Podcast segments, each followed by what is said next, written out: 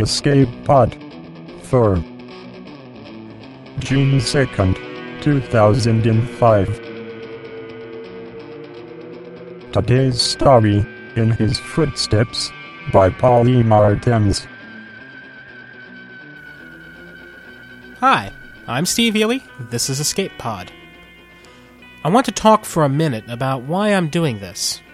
I've had occasion to spend a little while this week trying to find the answer to that myself, and I think it comes down to two reasons. One is that podcasting sounded like fun, I like the sound of my own voice, and I was bored. That's honest, but not very deep. The other reason, I think, has to do with a story that I read in the January issue of the magazine of fantasy and science fiction. It's a great magazine, one of the all time favorites for writers. But, of course, no magazine can please all of its readers all the time. This story was called, and this is the exact title Keyboard Practice, consisting of an aria with diverse variations for the harpsichord with two manuals. Now, science fiction has been around for a very long time. There are academics who make a living arguing how long, but it's well over a century by anyone's reckoning. For most of that time, the short story was the firmament of the science fiction universe. It's where the ideas hatched, where the really strange and the awe inspiring grew up together. There was a lot of amazingly bad short fiction written in the mid 20th century, but mostly it was a dynamic bad. It suffered from an excess of energy instead of not enough. Today, well, the genre's grown languid. It's gone introspective. There are still inventive stories being written. If I didn't believe that, I wouldn't be doing this. But a lot of the field, too much of the top of it, isn't strange or challenging or even that much fun. A lot of it's become keyboard practice consisting of an aria with diverse variations. This rant will be continued. Meanwhile, today's story is a fun one about why phenomenal cosmic power just isn't for everyone. It's called In His Footsteps by Paul E. Martens. Paul was a winner of the Writers of the Future contest in 2000. He's had stories published in 3SF, Andromeda Spaceway's In Flight magazine, and he appears to suffer an identity crisis by appearing in two anthologies I, Alien, and Why I Hate Aliens. This particular story comes from Space and Time magazine. Now, lie down on the floor and put a newspaper over you. It's story time.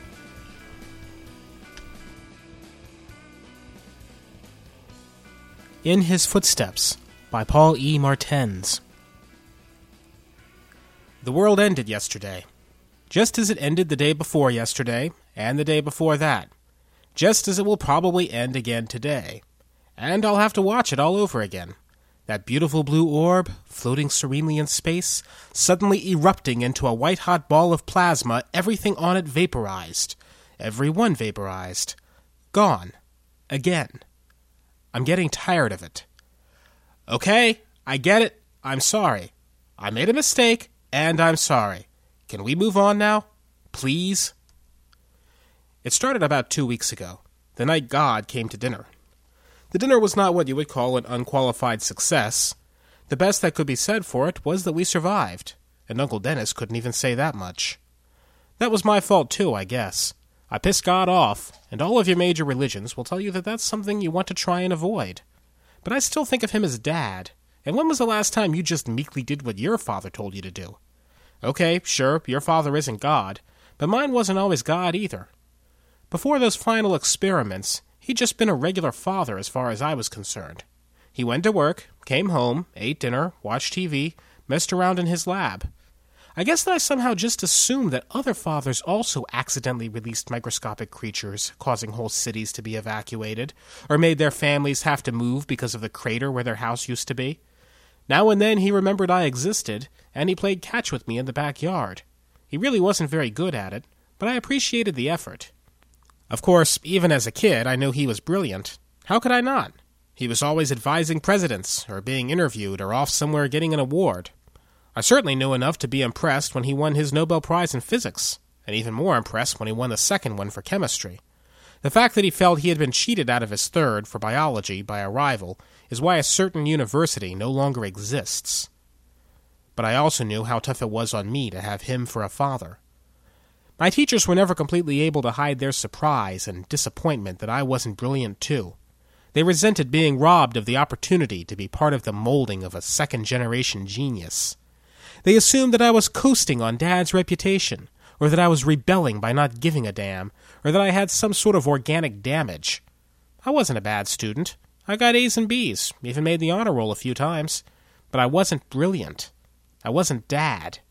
By comparison, they must have thought me barely sentient. So I got by on my science courses, and tried really hard in any class that wasn't science. I went to a liberal arts college and majored in American Lit. I liked the fact that if Eudora Welty bit my father on the ankle, she could be Thomas Pynchon for all he knew. I would know something he didn't. I got a job at a bookstore. I wrote some poems. Good ones. Not brilliant, but one or two actually got published. I started a lot of short stories and tried a novel, but I never got very far with any of them, never knew what it was I had to say. Maybe I was scared that nobody would like them, that the only way I could be accepted was because of who my father was, not because I was any good. Anyway, I met a girl named Gwen, with red hair and freckles, and we moved in together. I'm sure Dad noticed I wasn't an academic superstar, even before he was omniscient.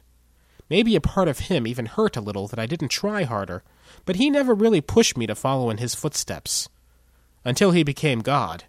Then he decided that he wanted me to join the family business.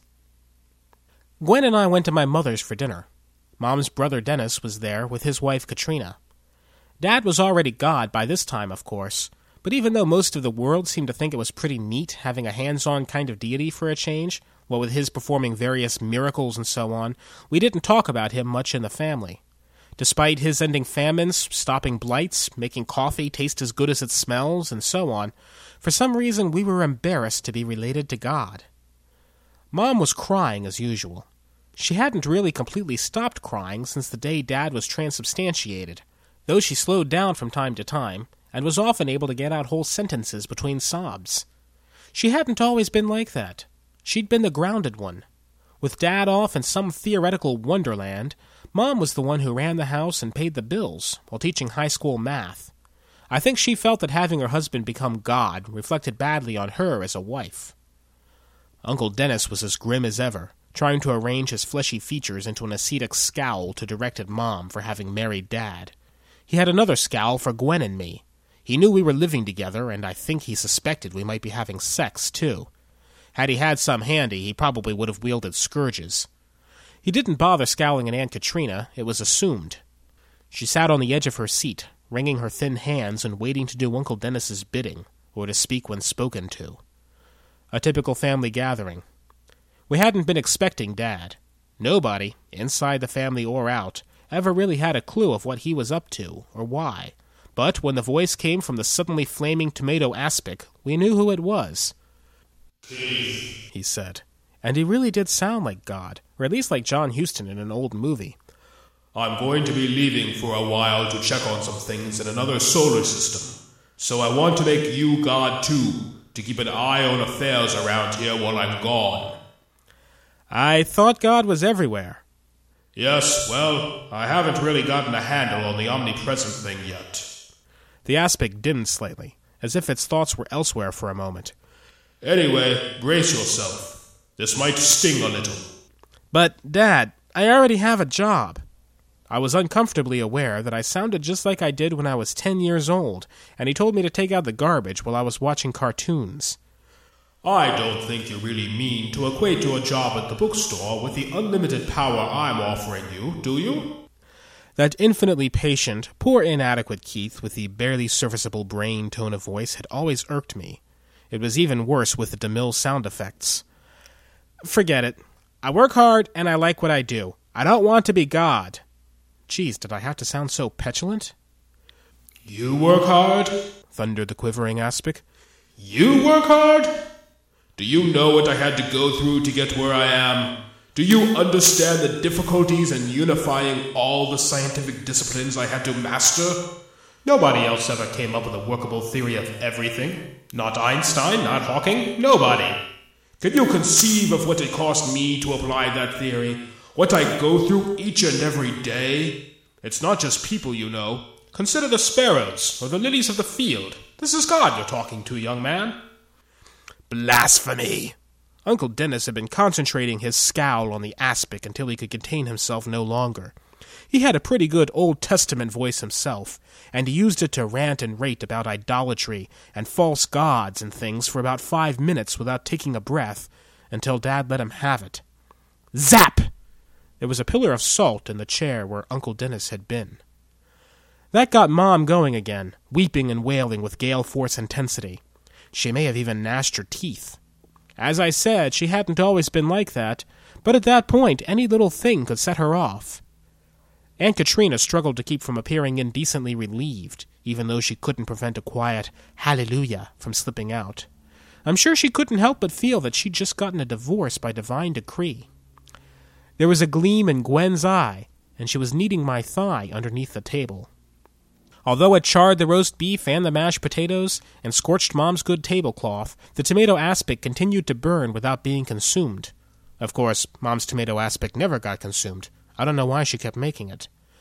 Somehow, I felt its attention return to me. Uh, you know, Dad, uh, sir, I gulped and looked over at Uncle Salt.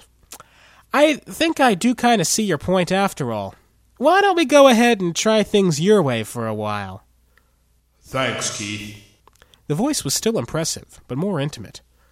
I realize that I haven't always been the best father in the world. I wasn't always there for you when you were growing up. I'm glad I can do this for you. All any father wants is to make life better for his children.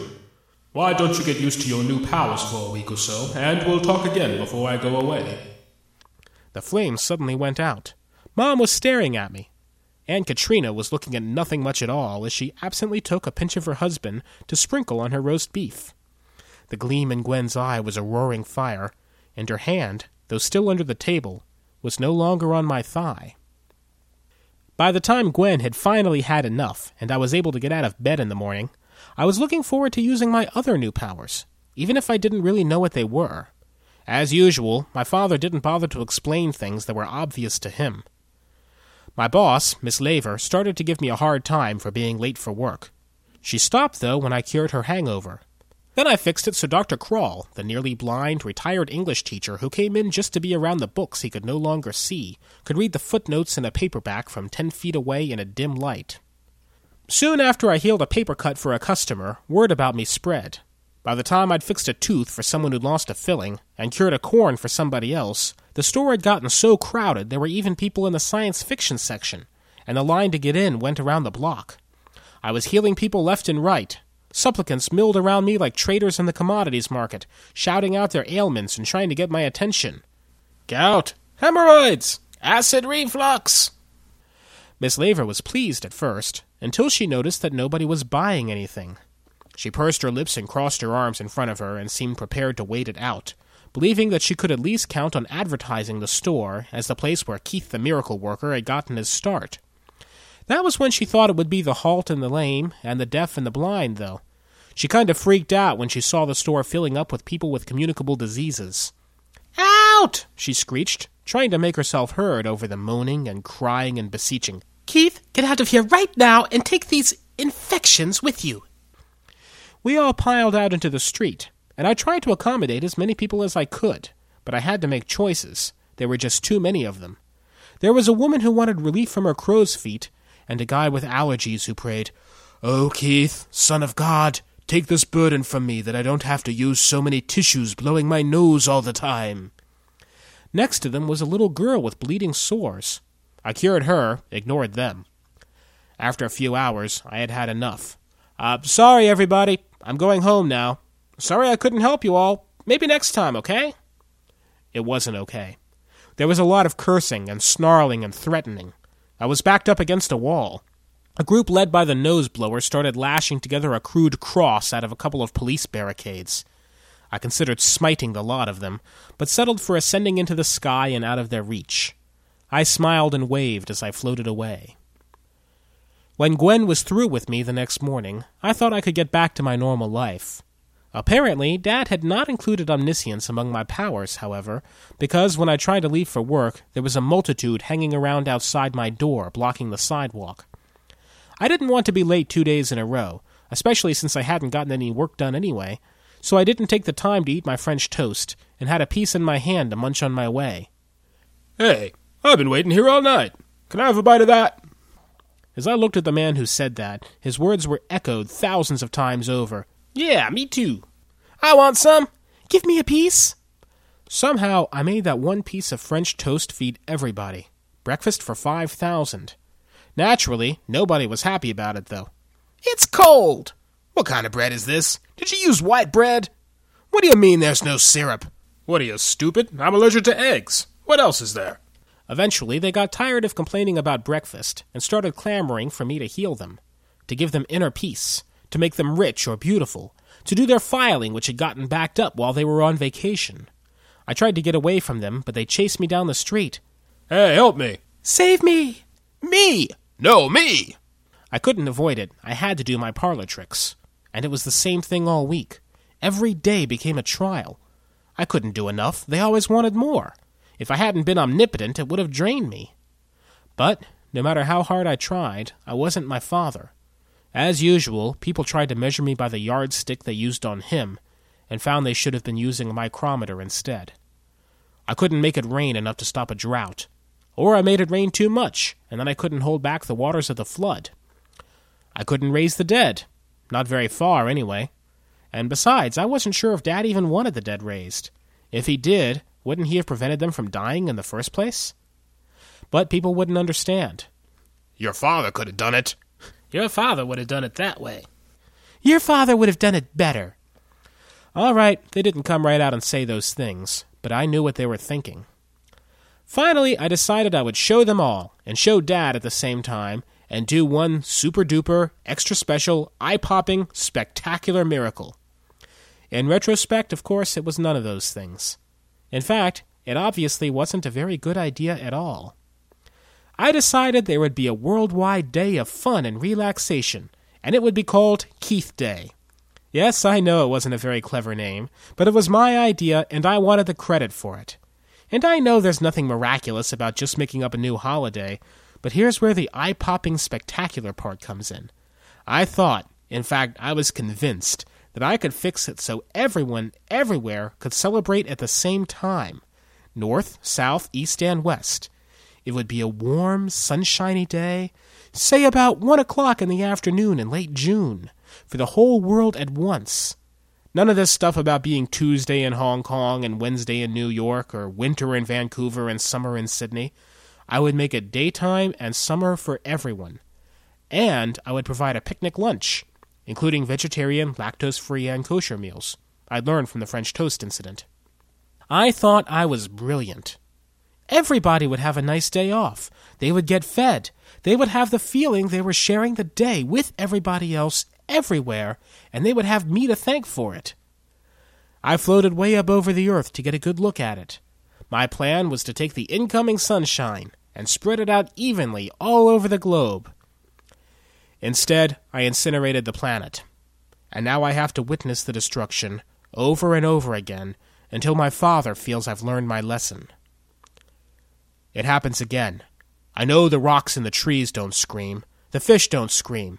None of the people, none of the animals have time to scream, yet I swear I can hear them all.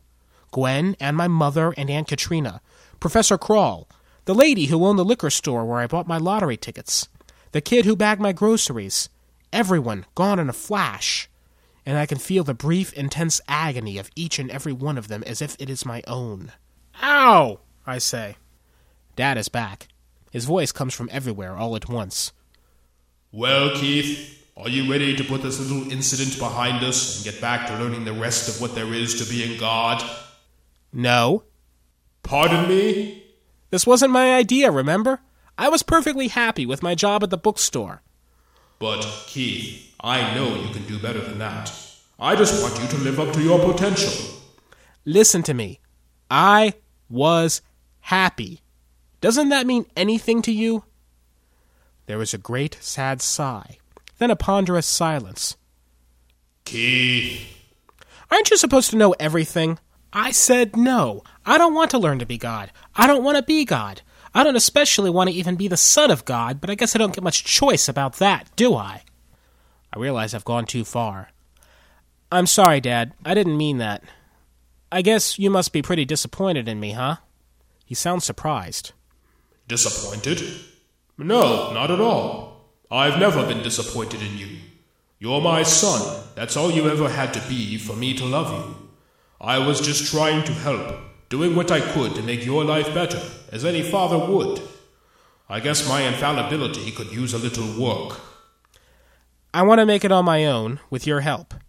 I know. I want to make you proud of me, but I can only do what I can do. I know. The problem is, I don't know what I can do that will make you proud.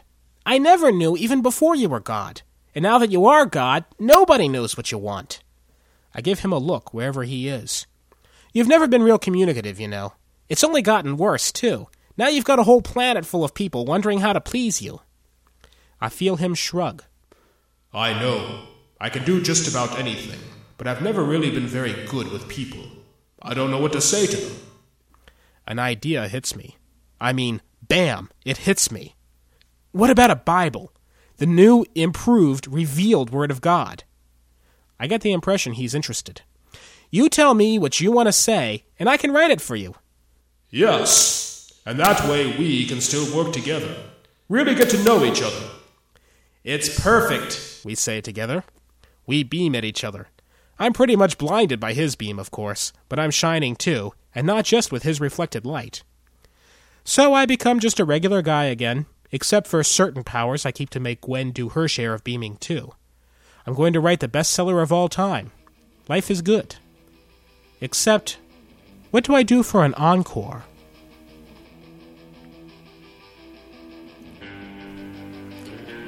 Okay, folks, thanks for listening. As always, you can go back and comment on today's show at our website, escape.extraneous.org. If you weren't completely satisfied, you can return the product for a full refund. New feature alert! Escape Pod is steadily clawing its way toward becoming a full featured magazine, and one of the things we're now going to offer are book reviews. Not from us, from you. We've got a voicemail line now, like every other podcast, but instead of just comments on the show, we'd like your opinions on books. Any opinion, good, bad, or ugly, give us a call at 206 666 EPOD. I think that's really cool. That's 206 666 3763. And leave us a one minute take on a book you've read recently. You can give us your name or not, but of course, definitely give the title and the author of the book. Each week, we'll play one of these reviews in this space near the end of the podcast. The usual shoutouts uh, telltaleweekly.org for fine audio content, podiobooks.com for more fine audio content, and if those aren't enough, find yourself a good podcast client and start clicking buttons. I'd like to give special thanks to the Dragon page for playing our promo on Winging It. Michael and Evo were the king and the other king of science fiction podcasting. Thanks to Doug Triggs for our awesome new graphic design. If pictures were sound, I'd have a big whooshing noise for you right now. And finally, a shout out to Mur Lafferty of Geek Fu Action Grip for being Mur Lafferty. Remember, money you give us via our PayPal link goes straight to our authors. I have it on good authority that authors like to eat. Please, help us help them.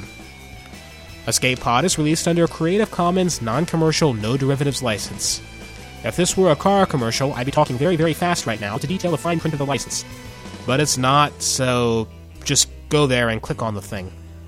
Music is by Daikaiju, three men in kabuki masks with the power to melt eardrums. They have promised to use this power for good. Support them at daikaiju.org. That's it for this week. Tune in next week when we announce a date that's seven days greater than this one. Until then, go read something, and then call us at 206 666 EPOD and tell us about it. And have fun.